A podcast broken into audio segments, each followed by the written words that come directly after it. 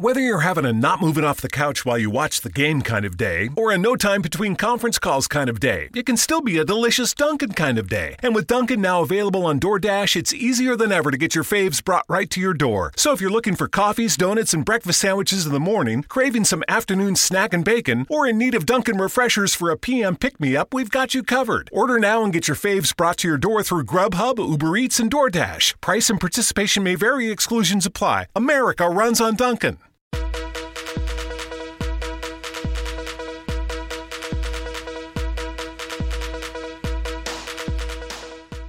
La puntata numero 11 di TN Radio e la puntata più amara suonano campane funeree per il Torino che esce dalla lotta per l'Europa a seguito dell'1-4 contro Empoli eh, ci sarà, c'è, tanto, c'è tanto da dire e alla fine sostanzialmente di una stagione che comunque rimarrà per certi versi storica sicuramente, anche dal punto di vista dei numeri. Io sono Nicky Già e per questa puntata vi presento come sempre i miei due compagni di viaggio. Ciao Gualtiero e ciao Ciao, Federico. ciao Nick e ciao a tutti. Ciao a tutti, ciao Nick.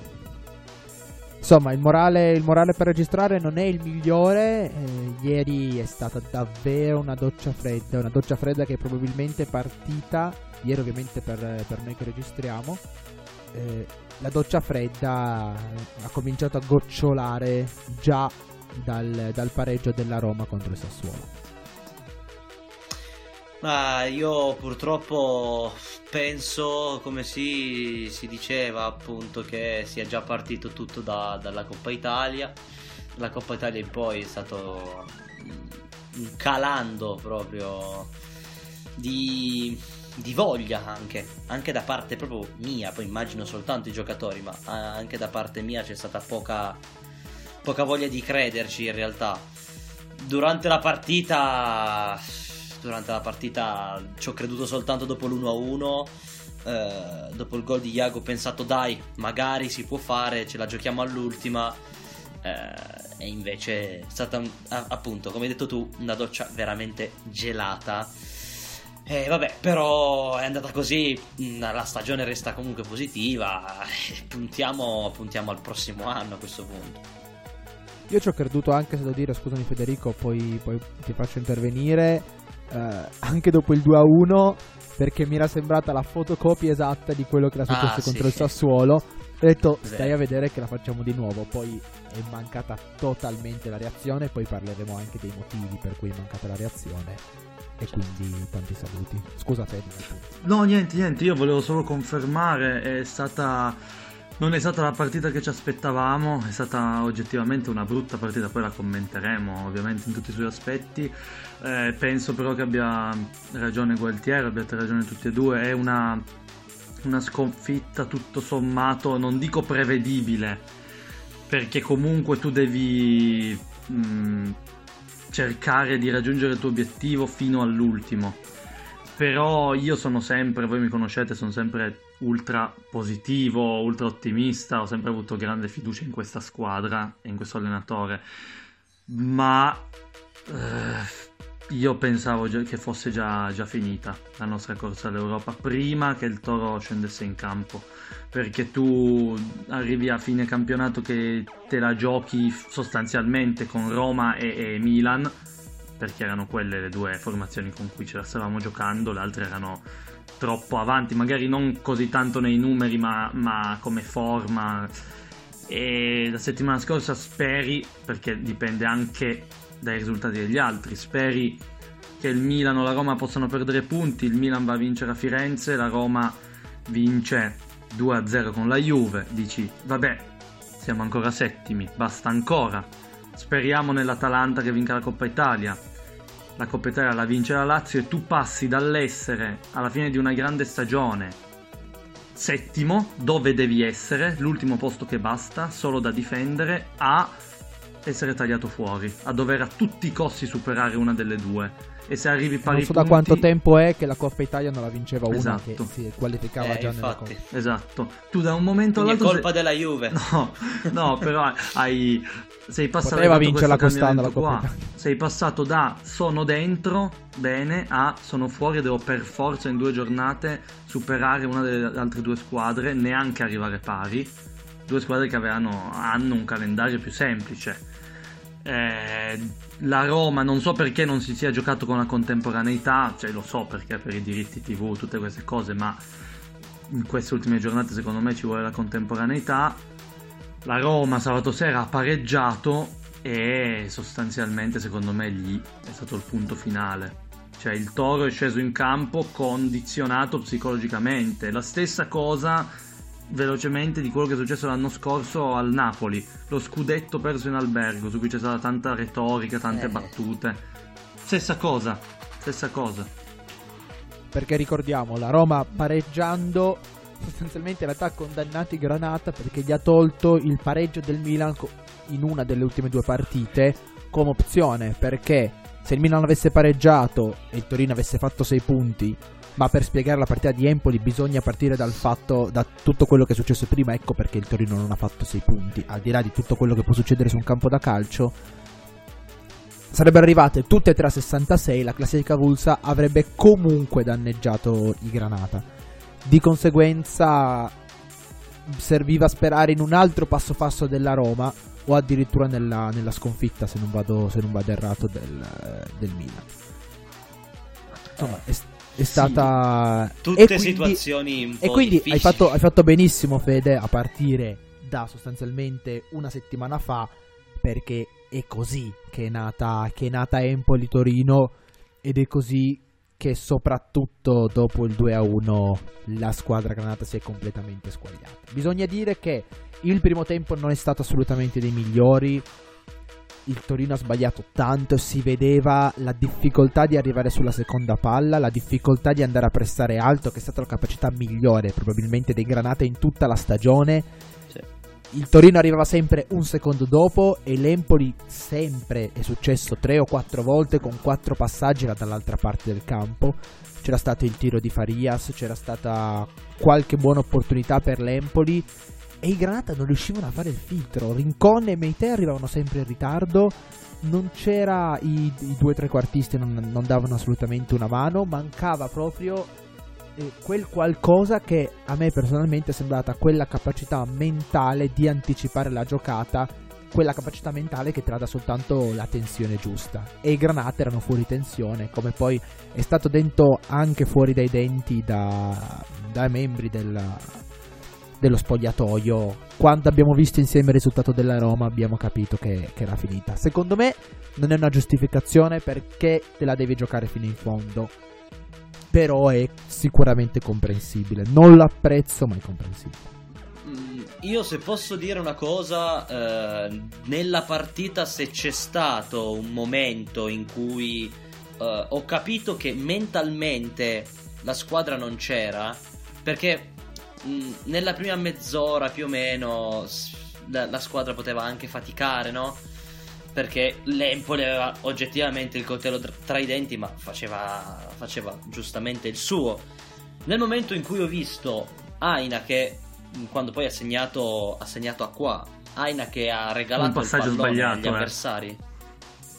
Io questa eh? cosa la sottolineerei che quello di qua è un passaggio sbagliato, perché va bene tutto, ma quello sì, è un sì, passaggio diciamolo. sbagliato.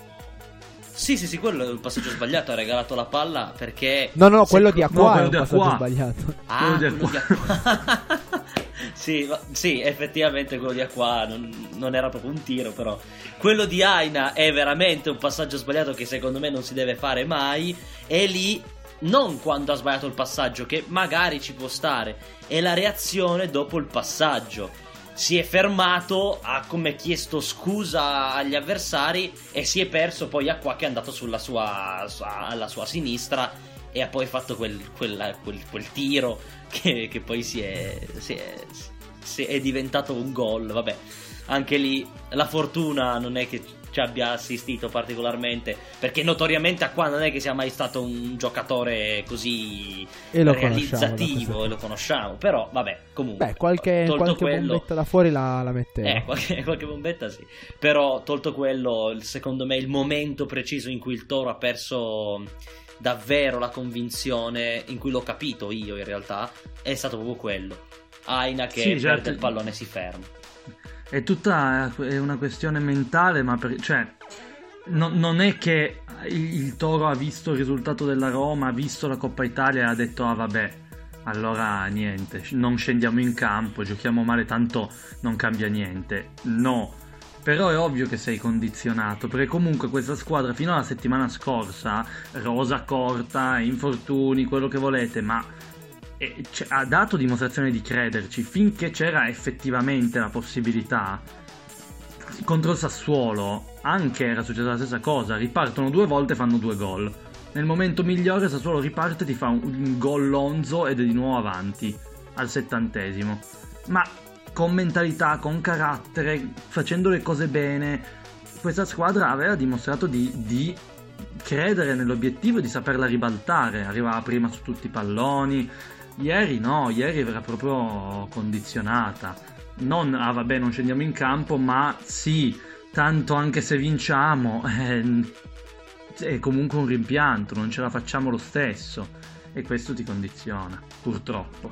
E siamo qui a commentare un finale che non avremmo voluto commentare, al di là dell'1-4 che comunque è un risultato pesante, perché sì, non, non la, Beh, la partita comunque to- se vogliamo notarlo è andato t- tutto quello che poteva andare male è andato male. Cioè. Sì, ma poi dopo il 2-1 di Brighi è proprio scomparso il toro. Cioè, sì, anche eh, no, Nkulu e Izzo sul terzo e quarto gol sono errori anche di Nkulu e Izzo, ma degli errori che non hanno fatto per tutto il campionato. Cioè, non sono sì, sì, giocatori che si fanno uccellare in quel modo lì, ma proprio hanno perso la bussola collettivamente.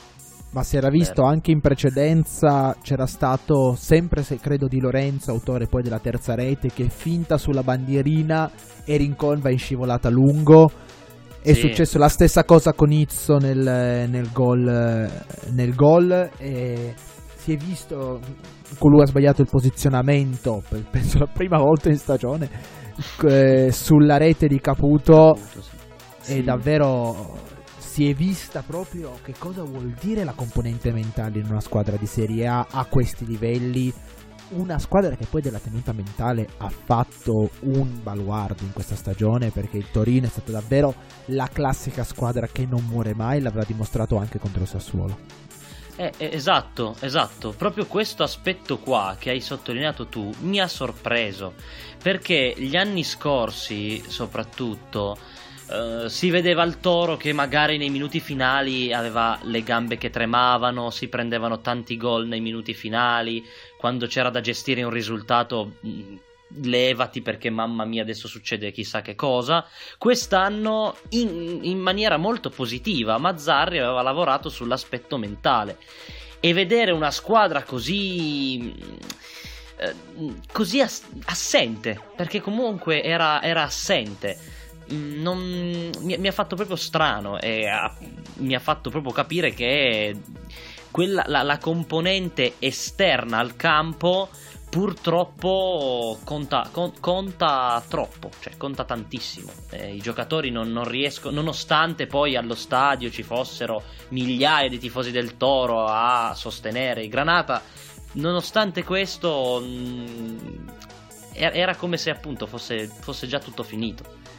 Eh, ci sono stati poi salvarsi, quindi ci, ci, sono stati poi per me anche degli errori dalla panchina perché io non ho sì. condiviso certe scelte di Mazzarri, soprattutto ho, eh, io insomma vi dovete fidare perché non ho mi dovete fidare perché non ho delle, dei testimoni però quando ho visto entra Zaza ed esce Meite con una mossa se non ricordo male simile a quella che aveva portato in realtà alla rimonta contro il Sassuolo in un centrocampo così complicato in cui si vedeva che i Granate erano in affanno, svuotarlo ulteriormente si è rivelato poi a posteriori, ma si era capito anche prima, eh, a priori un errore.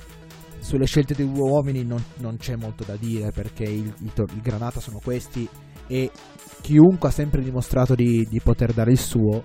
Ma forse, forse L'unico che avrei magari messo dal primo minuto è appunto è Iago, mm, ma Berenguer ha, ha, fatto comunque bene il suo nel, nel, nel finale di stagione e, e, ci stava a mettere anche lui, però forse è l'unica cosa che avrei potuto cambiare perché questo Iago forse poteva darti una mano fin dall'inizio. Ieri Berenguer 8 palloni persi e non è esatto. neanche il peggiore del Torino, eh, che, che è stato Belotti con 10 E dall'altra parte invece un giocatorino che con 8 palloni recuperati, secondo Mm. me, se le big Mm. non ci si fiondano, io su Traoré un pensierino ce lo farei. Eh, ma Anche senza Europa. già, già l'accordo con la Fiorentina da gennaio, purtroppo.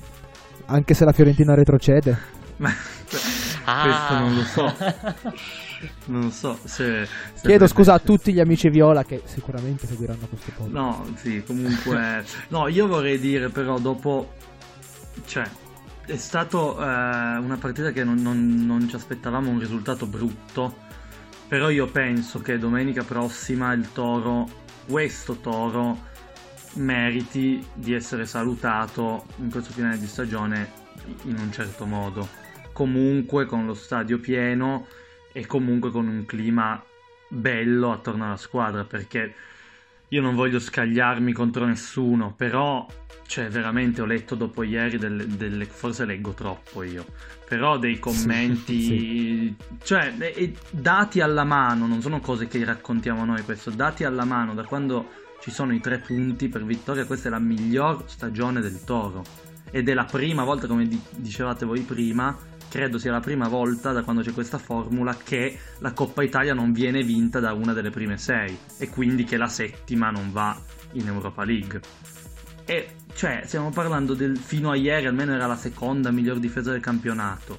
Aveva perso una sola partita in trasferta, ha battuto l'Inter, ha battuto il Milan, fatto punti col Napoli, fatto punti con la Juve, battuto l'Atalanta. Eh, cioè, è, una grande stagione, sono cresciuti tutti. Io non, non- non penso che meritino mm, anche insulti o comunque eh, quello che si legge in giro. Seco- a mio parere, voi cosa ne pensate? A me sembra un'ottima stagione, se è Eh, una base per il futuro. E ma è quan- ovvio, io sono d'accordissimo con te e so- dico soltanto questa cosa breve, poi ti lascio la parola, Nick. Eh, io sono d'accordo con te ad una condizione sola. Nel senso che sì, è stata una stagione estremamente positiva dal mio punto di vista, già soltanto i 60 punti per me parler- parlano da soli perché cioè, oggettivamente non c'è molto da dire quando ci sono i punti, quando ci sono i numeri che parlano. Mm, se- serve, serve a poco anche stare ad ascoltare chi critica. Ma secondo me tutto questo servirà se Cairo manterrà la sua parola, perché Cairo ha fatto delle dichiarazioni importanti, ovvero che vuole trattenere i migliori e migliorare la rosa. Se in estate dovesse partire il big, mm, o i Questo big, speriamo di no, eh, sarebbe, secondo me sarebbe una stagione inutile. Perché sì, la miglior stagione, ma diventa una stagione inutile perché vai a perdere sostanzialmente, chiamiamolo a- in- per venturiana memoria, lo zoccolo duro della squadra. Questo assolutamente, assolutamente. Però non- dico, non si tratta di essere accontentissimi o qualsiasi altra cosa. Cioè, poi No, ci sarà no. sempre gente che, per carità, ha visto il Toro vincere lo scudetto, ha visto il Toro battere il Real Madrid, allora ha quel modello di Toro negli occhi. E va benissimo. Sì. Ma questo, to- cioè criticare, aspettare mesi do- per aspettare la prima sconfitta pesante per criticare l'allenatore, i giocatori eh, che fino alla penultima giornata sono stati in corsa matematica non solo per l'Europa League, mi sembra mm, fuori contesto personalmente. Allora, infatti, una- due cose. Una che è peculiare che le uniche due sconfitte in trasferta sono quelle che poi fondamentalmente ti hanno, ti hanno condannato. Da una parte per gli scontri diretti contro la Roma, perché sono quelli che un po' ti hanno Eh sì. fatto perdere la speranza, e dall'altra quella con l'Empoli che ti ha, che ti ha cacciato fuori. E poi anche io volevo dare una risposta, insomma, a chi dice sì, sì, bravi tutti, 60 punti, ma in Europa non ci andiamo. Perché per come la vedo io, eh, a meno che non vinci tutte e 38 le partite del campionato e quindi chiudi con 114 punti, il tuo destino è sempre in mano agli altri. Non- il campionato non lo giochi da solo e ci sono partite che non dipendono da te. E di conseguenza tu non puoi sapere se, se e come le partite che giocherai tu, eh, il, come il loro risultato verrà influenzato dalle altre quello in realtà il ragionamento di punti è un ragionamento serio, è un ragionamento che dice io punto a fare 60 punti, se noi ci mettiamo al tavolo stag- all'inizio di questa stagione diciamo facciamo 60 punti, ci stringiamo tutti la mano e mettiamo la firma. E questa è una cosa che va detta. E non è che questa cosa sec- deve passare in secondo piano perché sei arrivato settimo. Perché tu non puoi sapere che cosa succede attorno a te non puoi sapere che la quota dell'Europa League si alza in maniera smisurata rispetto al solito. Esatto. esatto. Che cosa esatto succede? Cioè, l'anno scorso il Napoli che Anche perché con 60 dice... punti tu a inizio stagione con 60 punti tu ci arrivi in Europa League. Cioè, ci arrivi. Ah, sì, quelli, il settimo posto ferme, sì. normalmente tu ci arrivi in Europa. Cioè, non come capisco come un settimo fon- posto possa essere un fallimento. il settimo come posto tu ci arrivi. critica chi critica Sarri perché non ha vinto lo scudetto, ma quando fai 91 punti, cosa puoi criticare? Se poi ne hai davanti uno che ne fa 94 e allora ti arrendi. A Klopp nessuno dice nessuno, nessuno dice niente perché ha fatto 97 punti. Si è trovato davanti uno che ne fa 98. Cioè, però il ragionamento è: hai fatto tutto quello che potevi? Per me il Torino sì, ha buttato dei punti per strada. Certo, non siamo il Manchester City, abbiamo fatto degli errori, siamo stati sfortunati, io la chiamo sfortuna in certe circostanze, e Bosio sorride. Perché ma si rivelano hai... pesanti. Sì, sì, pesantissime. Ma, ma tanto lo sapevamo già eh, che sarebbero stati pesanti. Tu aspettavi soltanto il fine del campionato soltanto per poi dire No, io penso che, che magari se, se, convalidi un gol regolare di due metri a Berenguer, due punti in più ci avrebbero fatto comodo. Però eh, è una somma di tanti fattori. Adesso non apriamo questo discorso. Però anche quei punti sono. sì, sì, sono avremo, avremo, tempo poi per fare l'analisi completa anche a, diciamo, a fine, fine campionato. A fine campionato. C'è comunque ancora la partita della Lazio. Il messaggio generale da parte dei giocatori è stato: non molliamo adesso. E quella che sembrava essere la partita dello spareggio decisivo, in realtà è sostanzialmente una passerella per entrambe. Beh, è, una, è una passerella, sì, assolutamente, però significa tanto, secondo me, sia per i giocatori sia per i tifosi. Perché la stagione, adesso lo ripeto, è stata positiva e vincere l'ultima in casa contro la Lazio, che comunque è una squadra che ha vinto la Coppa Italia e se riesci a tenertela dietro, perché vincendo te la terresti dietro, se con una vittoria mm, non dico che sarebbe meno amaro, anzi forse sarebbe ancora più amaro perché arriveresti magari più vicino alla zona, alla zona Europa, nel senso al sesto posto. Però almeno hai la vittoria finale che mette d'accordo tutti quanti nel dire che è stata sostanzialmente un po' anche sfortuna questa, quest'anno e secondo me sarà importante eh, che questo l'ho scritto anche su, sulle colonne di Toro News che la sinergia tra squadra e tifosi eh, continui perché c'è stata quasi tutto l'anno. Nell'ultima partita serve anche per la prossima stagione in prospettiva della prossima, della prossima stagione. Assolutamente. Non so se vogliamo citare... Allora, è finita, il sogno europeo è finito, ma... ma... Non so se vogliamo citare per onor di cronaca una remota possibilità alla quale io non mi appiglierei più di tanto, però cosa, cosa ne pensate? Appigliamoci zero. Allora, la sostanza è il Milan è ancora nei problemi con la UEFA per questioni di bilancio, per questioni di eh, fair play finanziario e l'Europa potrebbe essere a rischio. Il problema per cui sostanzialmente non bisogna illudersi è che queste sono, gestio- sono gestioni di casi tutte singole, tutte molto particolari e che non seguono nessun eh, pattern definito. Non è il giudice sportivo che sai che se quello si è preso l'espulsione si fa dall'una alle tre giornate, a seconda di quanto ha mandato al diavolo la moglie dell'arbitro e quindi è davvero impronosticabile quello che può succedere. È un'ipotesi io... fatta ieri mattina dal Corriere della Sera, Corriere dello Sport.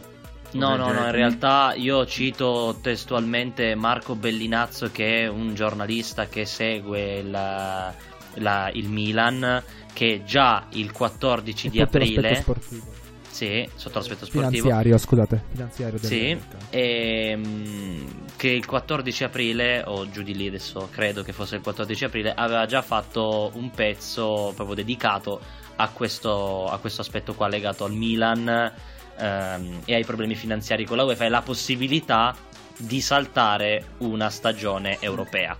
Sì.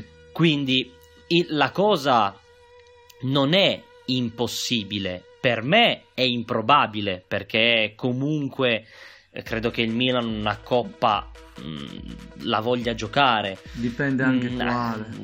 Dipende Diciamo- anche quale, sì, sì. Diciamo appunto in Sostanzialmente- questa ipotesi, in sì. questa ipotesi, scusami, Sì, sì, sì, specifichiamo, il Milan accetterebbe di ri- autoritirarsi, sostanzialmente, di ritirarsi dalle coppe europee per non incorrere in sanzioni successive. Esatto, esatto, volevo Eh, spiegare quindi- velocemente, cioè che la UEFA penalizzerebbe per il fair play finanziario il Milan dal 2021 con multe, esclusioni, rosa più ristrette e quant'altro e sembra, secondo questi- queste voci, questi articoli, che il Milan abbia, pro- potrebbe decidere di auto di, di rinunciare alla prossima annata nelle coppe per avere uno sconto poi di pena nel 2021. È chiaro che è, è un caso singolo, è chiaro che non possiamo stare due settimane a sperare in questo, se poi succede, per carità. Si Ed è chiaro che settima. se, Però se il Milan che se arrivasse il in Milan Europa fosse in League, Champions League, secondo me non rinuncia. Esatto. Se arriva in Europa League, forse potrebbe anche decidere di farlo, ma la Champions League dà introiti e visibilità maggiore. e non- Non penso che il Milan arrivi quarto dopo anni e dica, "Ah, boh, non gioco la Champions. esatto, perché poi il Milan è una società che ormai è anni che non, Sì, eh, sì, che sì. non gioca una Champions di buon Esatto. livello. Quindi, E non so quanto potrebbe giocare a una Champions di buon livello il prossimo anno. Però comunque giocare alla Champions ti porta ma, ver- ma veramente soldi, tanti tanti soldi. Quindi Comunque, però, Eh, non Ma, ma- ma è no- non speriamoci che- perché poi Sì, No, no. sì, sì, È giusto comunque Non dire che esiste la possibilità. Matematicamente non esiste più, esiste questa possibilità. È chiaro che conquistarla sul campo sarebbe stata un'altra, sarebbe stato meglio, un'altra ma cosa. sarebbe clamoroso andare in Europa due volte senza essersi qualificati. sarebbe però, incredibile. Però comunque no, mm, sarebbe un, un- un tragua- un traguardo meritato per questa squadra. Poi, per Ah, sì, sì, carità, assolutamente. è, è ovvio che devi... devi- Poi certo lo, me- lo merita chi ha più punti alla fine. Sì, chiaro, Quindi, chiaro. Eh, Chiaro. insomma.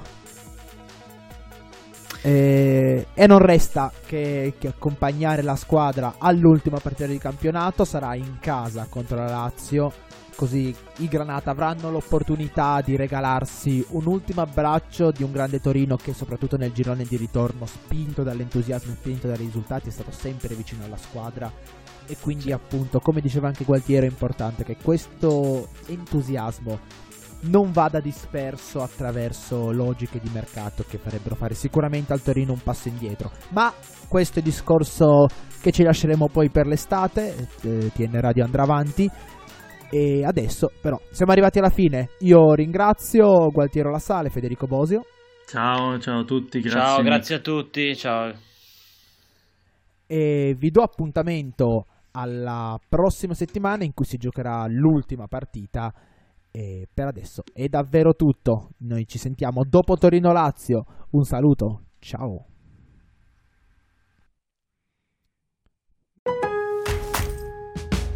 Come celebrate Lowe's first annual Spring Fest and give your lawn the look it deserves. With five bags of premium mulch for $10 or three 19.3 ounce Bonnie vegetables and herbs for $9. Spring Fest, a festival of fun and savings for your garden and total home, in store or online. Lowe's, home to any budget, home to any possibility.